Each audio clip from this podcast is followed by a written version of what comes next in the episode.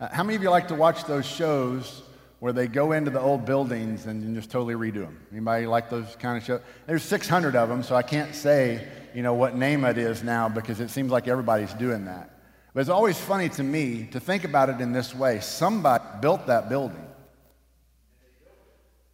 Sorry, I'm, if I move this way, maybe. That's been a fit we've been having since we've been back in here, just to let you know. And we are trying to fix it. So if I move and you can't hear me, then I'll just say it again and it'll be okay. We are highly aware of it. And Dean's head turns red every time it happens if you want to turn around and look at him. It's kind of fun um, on that. Um, but here's what's funny to me about those shows is that it, it, when the building was built, it was built exactly the way the person thought it needed to be built. And it met the needs exactly that needed to be met at the point in time it was built. And then what's funny is you watch people walk into it and they go, oh my goodness, this just is no good. We're going to knock this wall out we're going to do this. How did anybody ever do this? How'd they ever live in this? And you just think, well, hold on a minute. Somebody built that house and they thought it was great and they thought it was wonderful. And then you know what's going to happen?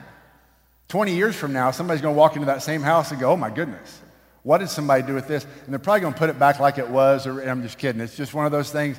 It always seems to be, to be changing. And you know, the truth is, I'm going to try this right over here. Okay. The truth is, for us, it's just going to be fun today now, okay? Truth is, for us, is that when we follow Jesus and he offers us new life, he comes in and he starts knocking out walls and he starts readjusting things and he tries to make things in our life as they are supposed to be, as he originally designed them to be. But yet we've put things into our life, we've put things into our mind, and things have happened in our life that have caused our life to not be exactly like it should be. And so we need to understand that when God gives us His word and He calls us to new life, then the things that He starts teaching us are the things that we're supposed to start doing. We may run up against some of those things that we've built and put into our life.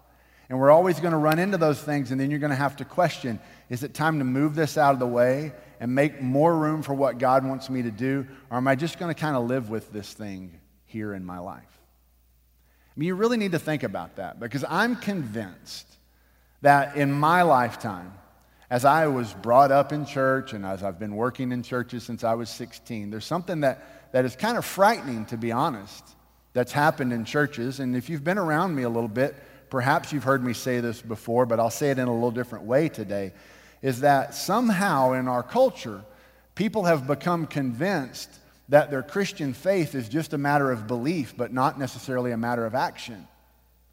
And it's a frightening thing because it is important to believe in Jesus Christ. But if you want to experience the new life he has, then you actually have to do something. You have to put it into practice.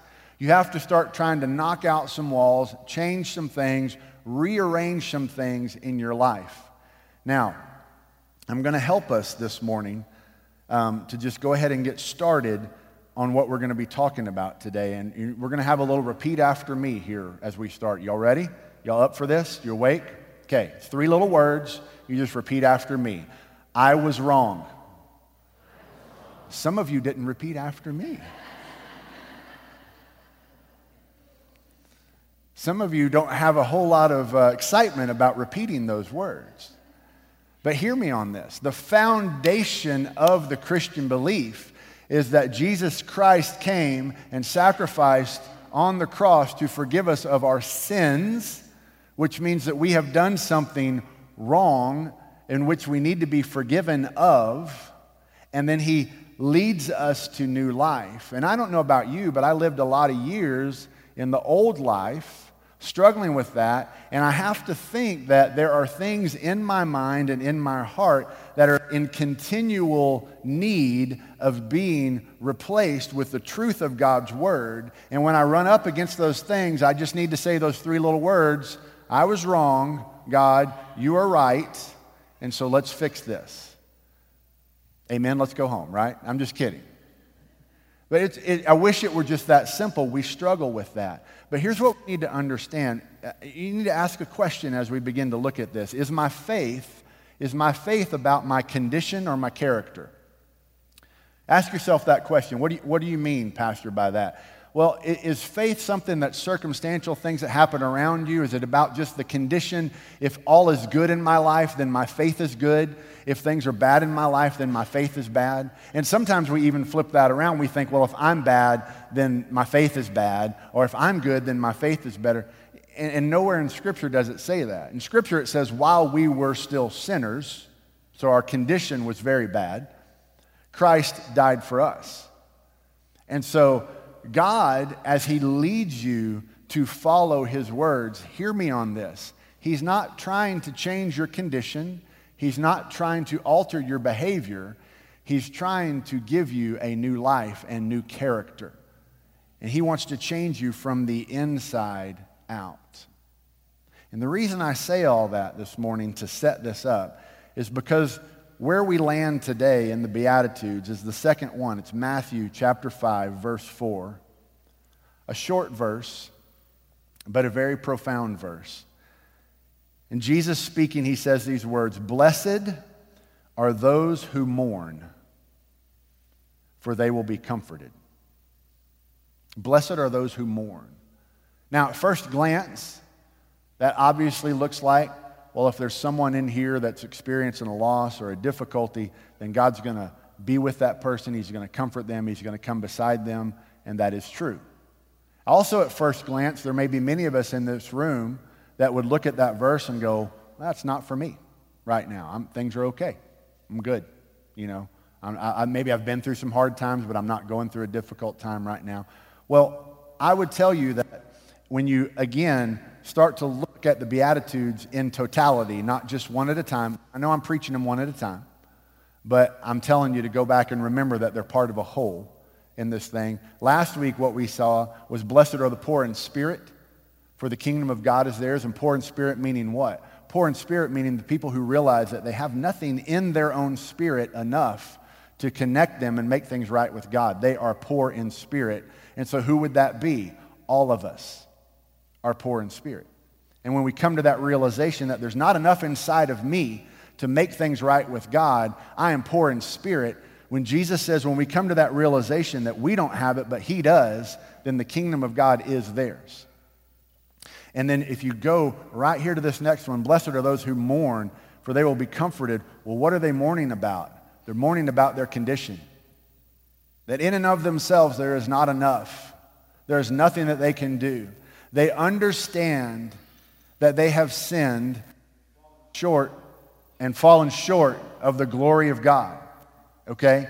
They understand that there's nothing in themselves, and so it leaves them to a, into a position that just says, I'm in mourning over this. I am broken over my sinfulness. God has given me everything, and I took it and I wasted it, and it breaks my heart that I have broken the heart of God, and now I am in mourning over this.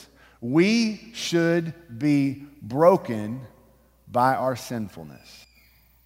And here's the dangerous thing look at our country, we are not broken by our sinfulness. We are angry people because of what they do, but very rarely do we look in the mirror and go, well, perhaps I should stop doing these things. Perhaps my house needs to be rearranged. Perhaps I'm the one that needs to reach out a hand and extend it to someone else and find middle ground. Perhaps I'm the one that needs to demonstrate love. No, it is a awful, awful place to be right now, watching the news, browsing social media, full of hate, sarcasm, and pointing fingers all over the place, and Christians right there in the middle of it. So let's not let us off the hook on this. We should be in mourning, first of all, about our own brokenness and sinfulness. And then the more that we come to realize the great grace that we sing about this morning, that we need from the Lord, we realize that it's been poured out on us, then we're going to be much more likely to pour that out on other people and actually be able to do something about the condition of our hearts and the condition of the world that we live in. God desires for our character to be right. Think about this. Isn't it interesting that Jesus would say, Blessed are those who mourn? Because those who mourn are in a difficult situation, right? They're hurting, they're broken. If you had full reign over your life, now let's be honest for just a minute. If you had full reign over your life, I thought about this this week. There's not a person in this room. Now, you might think you would.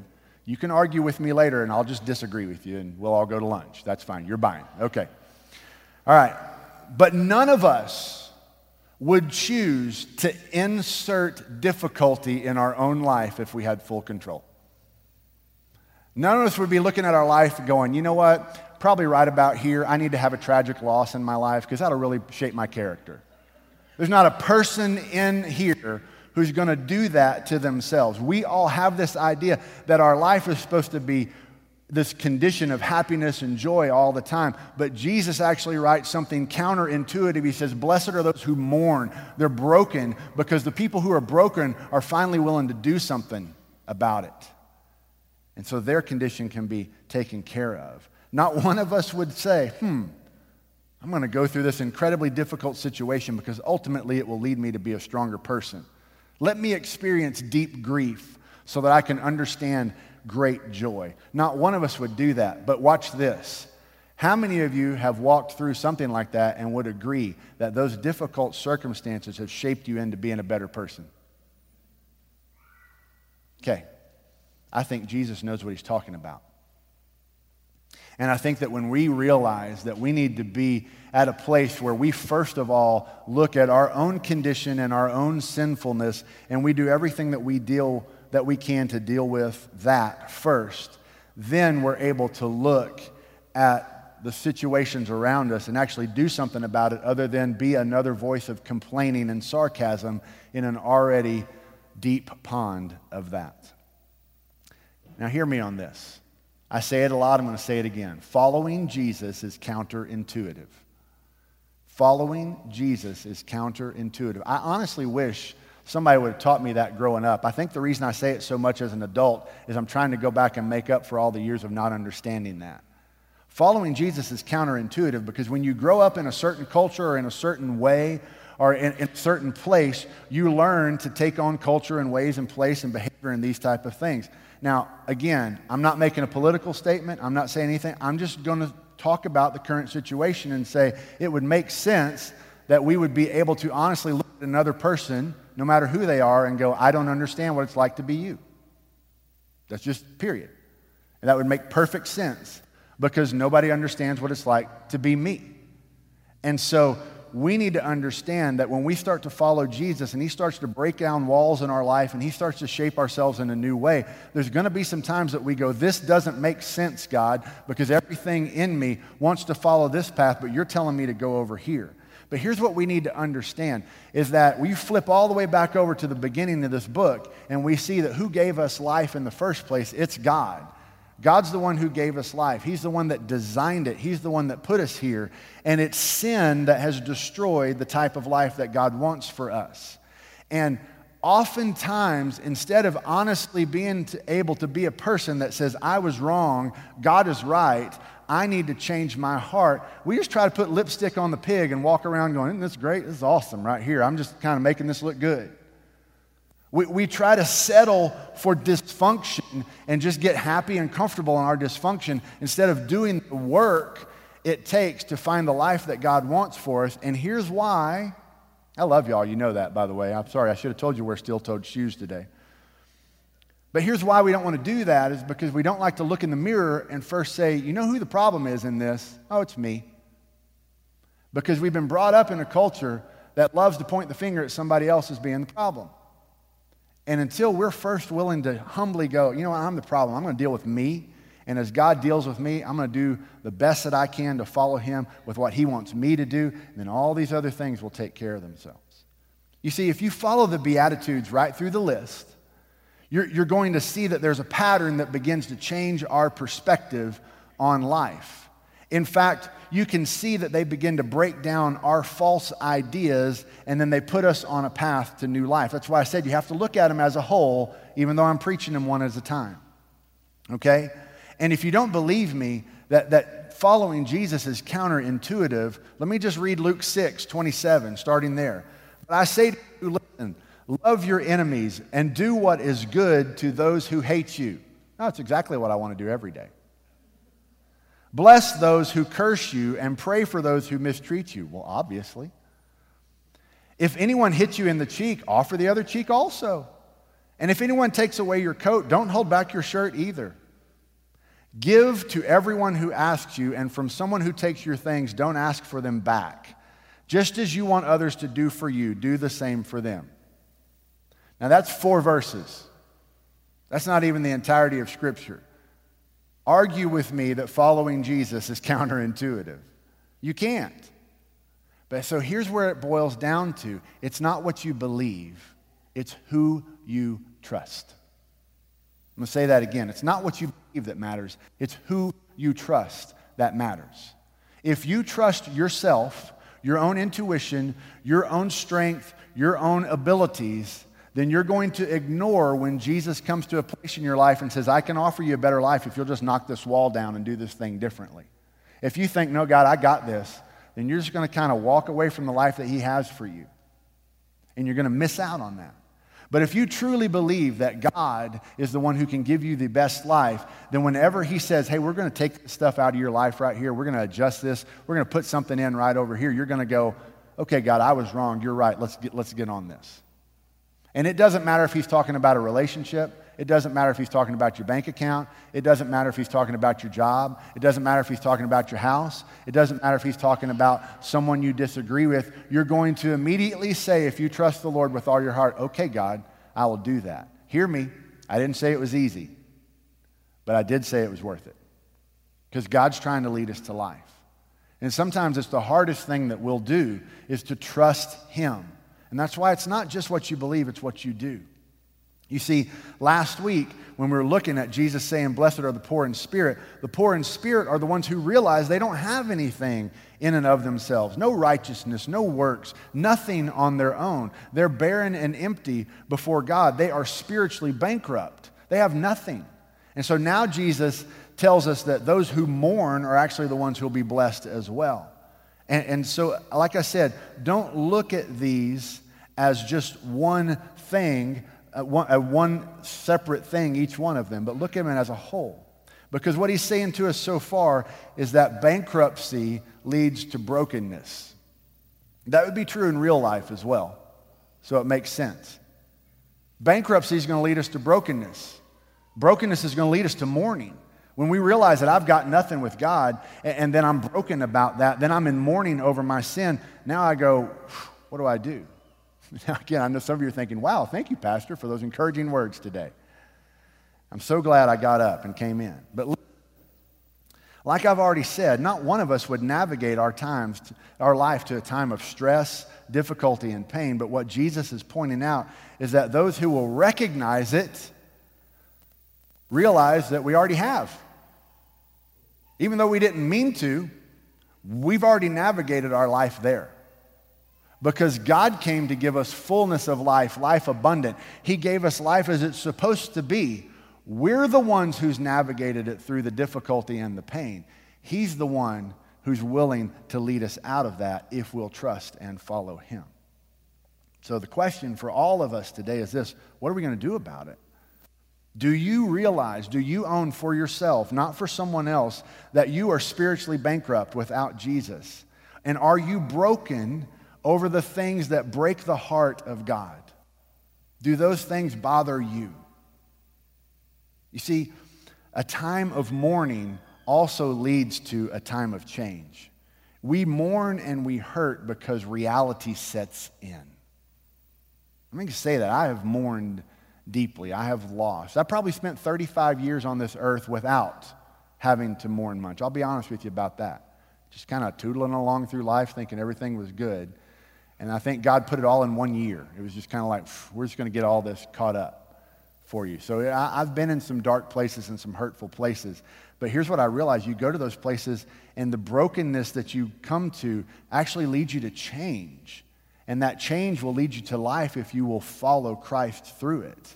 And more specifically, what Jesus is saying is that those who are broken over their sinfulness and the sinfulness of the world will find comfort in following Jesus because in following Jesus, they find forgiveness, they find love, they find hope, and they find new life. This is all over Scripture. The prophet Isaiah wrote in the Old Testament all of us have become like something unclean, and all of our righteous acts are like a polluted garment. All of us wither like a leaf, and our iniquities carry us away like the wind. He realized the brokenness of his situation. The psalmist, though, writes this as well Psalm 34 The eyes of the Lord are on the righteous, and his ears are open to their cry for help. Now, if you don't mind, I'm going to continue in my meddling sermon this morning. And I'm going to ask you a question Am I a mourner or a complainer? Because there's a difference. Do I mourn or do I complain? Mourning is introspective, it looks inside and it says, I need to change. I need, I need to realize how serious this situation is, and, and I need to figure out what I can do about it. Complaining that's external. It's their fault. They did this. This happened to me. Mourning is longing to change my heart. Complaining is wanting someone else to change their behavior. Mourning is seeing the brokenness of others and feeling compassion. And hear me on this one. Complaining is seeing the brokenness of others and feeling nothing. I was that person, so if you're kind of worried about that, I'll just be the first person to admit I, I, I was that person. I could look at the hurt of other people and even as a Christian go, Jesus loves you, and walk off and just not be moved until God put me through some things that changed my heart. And so I know you may sit here today going, this is kind of a dark sermon, but it's really not because Jesus says, Blessed are those who mourn, for they will be comforted. So there's blessings and comforts surrounding the mourning. I'm just trying to get us to a place where we don't try to navigate around all the difficulties in our life, but sometimes, as a friend of mine, as a friend of mine told me, sometimes he goes, Sometimes, Lyndall, it's just best to just like get in it and just wallow around in it and let it get all over you and just get it, uh, just get it everywhere because then it just won't hit you in little places all over the place all the time. Just get in it and realize that this is something that I need to deal with because I'm broken and I need to change. And so, not only, though, will those who mourn be comforted, here's an awesome thing that happens they will also be a Maybe not simultaneously, but eventually God will use them to make a difference. I've said this before. When I go through a difficult time in my life, I don't go, who do I know who's never had any problems? That's not the first person I look for. If I'm going through a difficult thing, I go, do I know anybody that's been through this? Because I need help. Think about that. And so when you learn to trust God through the dark times, then you're a person who can look at someone else and look them in the eye and say with full belief that God will see you through this. You can trust Him. You will find comfort in Him. But we have to own the fact that it starts right here. It doesn't start out there, it starts inside us. 2 Corinthians, Paul writes these words in chapter 7 For godly grief or godly mourning, godly grief produces a repentance that leads to salvation without regret. But worldly grief produces death. What does he mean on that? Godly grief leads us to repentance. When we look in the mirror and realize the things that we need to adjust and change in our life, then God will guide us through that and lead us to repentance, and we will have sal- salvation and no regrets. It's, it's not a shallow grief that we run through, it is a true and sincere grief. And I thought about this a lot this week as I was getting ready to prepare this message. I want you to hear Blessed are those who mourn, for they'll be comforted. The mourning is sandwiched between blessings and comfort. Hear that again. But you got to go through that. You have to be in that state to realize how great the blessings are and how sweet the comfort is. You know how hard it is to comfort someone who doesn't think they need to be comforted? I mean, think about that. I believe in our culture, it's the number one difficulty in reaching people for Christ is because people don't think they need anything. And if they do think they need something, they're mad at the government didn't give it to them. And so that's where they kind of live, expecting something from someone else, as opposed to living in a place where they realize that they can find comfort in Christ and what they actually need comes from Him. And then all this other stuff is circumstantial. So here's where I'm trying to go with this this morning. And I especially want to talk for just a second for all the Christ followers who are listening to this, whether it be online or whether you're here in the room. And I just want to make a statement. And I want to ask you just to contemplate this statement this week because I think it will truly help us navigate the situations that we'll face in this world. My faith will be as strong as my repentance is deep. My faith will be as strong as my repentance is deep. You know, we all like to come to church sometimes and put on our best. And sometimes we try to convince everything that everybody that everybody's everything's okay.